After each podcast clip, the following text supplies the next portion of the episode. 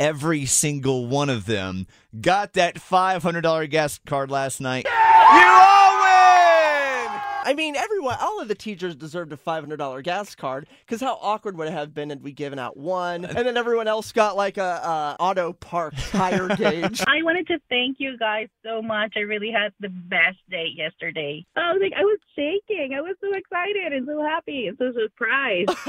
Kareen, you wrote this wonderful nomination about your daughter, Kirsten. I'm so proud of you. Ever since she was young, she just has been so strong, and she used to get in the shower with her grandma and love on her. She had Alzheimer's, and she just would get right in there with her. She got her college degree while getting married and having two babies. She's graduating today, and I'm just beyond words proud of her strength and just courage, and she makes me happy every day. Oh, I love you. Thank you. Kareen doesn't know this either. You are the Mom of the Year. Yes! And the triangle.